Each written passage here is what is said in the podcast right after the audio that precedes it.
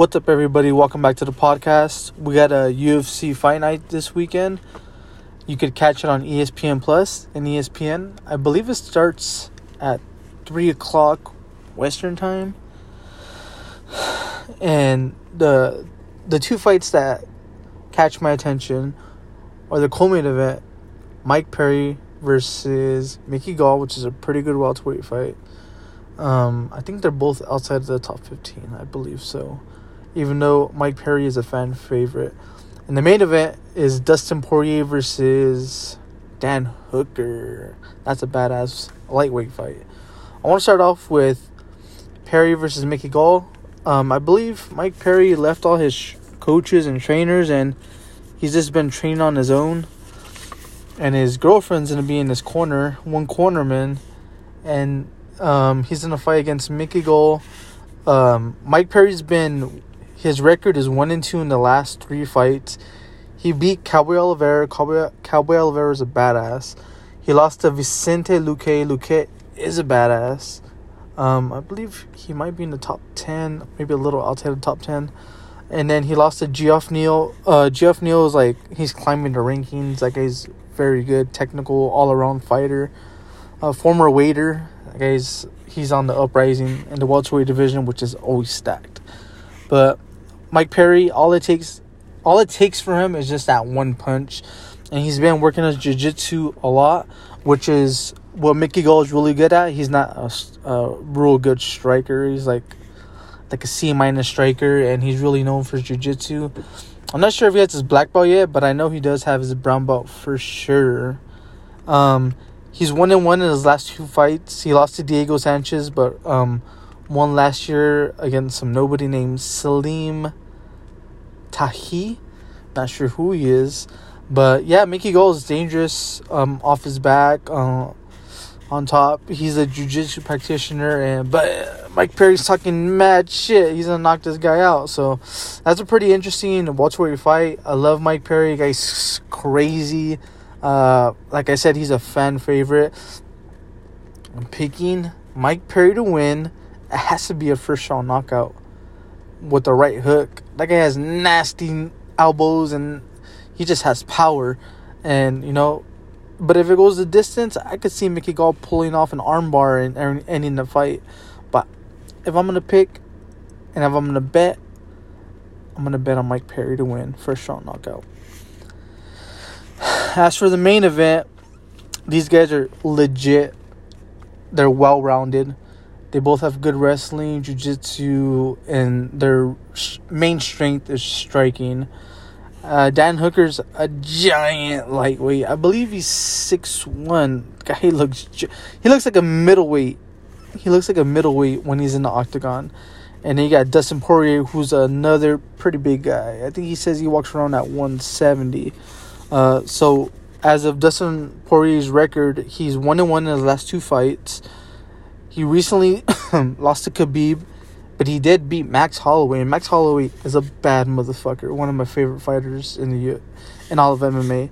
Um, and he beat Max Holloway uh, in in a decision for the interim light yeah interim lightweight title. It was a great fight. It shows that Dustin could carry his power into the late rounds, even though he didn't knock out Holloway. He you could see the visible damage on Holloway's face and he did lose to Khabib. He almost he almost beat Khabib. He almost had Khabib in a submission. Uh, what was it? I think it was a guillotine, but Khabib, you know, that guy's tough. Stuck it out and ended up being Dustin. But Dustin's a bad motherfucker, dude. He had, he might be one of the best pure boxers in the UFC. Hopefully, um, maybe down the road when they do do Zuffa boxing after this whole COVID bullshit's done. Um, we can see Dustin um, boxing under the um, Zuffa banner, and then we got Dan the Hangman Hooker. He's three and one in his last uh, four fights. Lost to Barboza. Dude, it showed his toughness. He didn't give up. He stuck it out. You know, gave Barboza. Didn't he just Barboza like won like like I wasn't saying it was an easy easy win for Barboza, but Barboza dominated, and um, after after that loss, he knocked out James Vick. He beat Al Iaquinta, who is a tough outing. And then he uh, had a war with Paul Felder. And he had that fight, I believe, in February of this year. So he's on a hot streak right now, and Dustin had his last fight he lost. So this is gonna be a good fight. Dan Dan's on a hot streak right now, and then Dustin's coming back, coming out of I believe he had hip surgery, and then Sean O'Malley had a I think a similar hip surgery, and O'Malley's like two and zero oh since coming back from the hip surgery, with as much power as he's ever had. So I'm excited to see this fight. Two technical strikers. Hooker's longer has uh, I believe he has a longer reach, he's a big old guy. But I believe Oh, Dustin. I mean, Dustin has nasty power elbows. Um, he has great jujitsu. Um, Hooker has great jujitsu too. Um, but he's like longer. But Dustin has the power. He has he has the power on his side. It could be a knockout. I don't think I've ever seen. I don't think I've ever seen Dan Hooker get knocked out. I don't believe. I don't believe that. I'm gonna go with Dan Hooker to win, and I'm gonna give him a decision victory because it's gonna be a tough technical fight. Uh, I mean, Dustin could end it at any time. Guy's so tough, so strong, but Hooker's on the uprising right now, and he's riding the momentum. I believe the momentum will get him that victory, and he's if he gets through Dustin, which Dustin's like a one. Like if he's not fighting Khabib, like Dustin's like the next toughest, one of the next Dustin and um, Gaethje like the next toughest guys in El Cucuy. So maybe this could set up a potential fight with Tony Ferguson if Dan Hooker wins. You never know, and they're both awesome, like great fighters.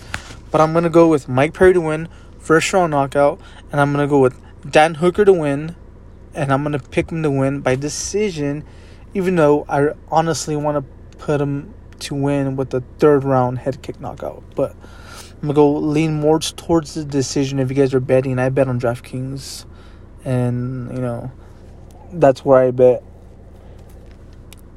But that's my predictions for this fight. And it's a, it's those two fights alone are amazing fights, and those are my predictions for the upcoming fight night, which you could see on ESPN Plus and ESPN. This is David and I'm out.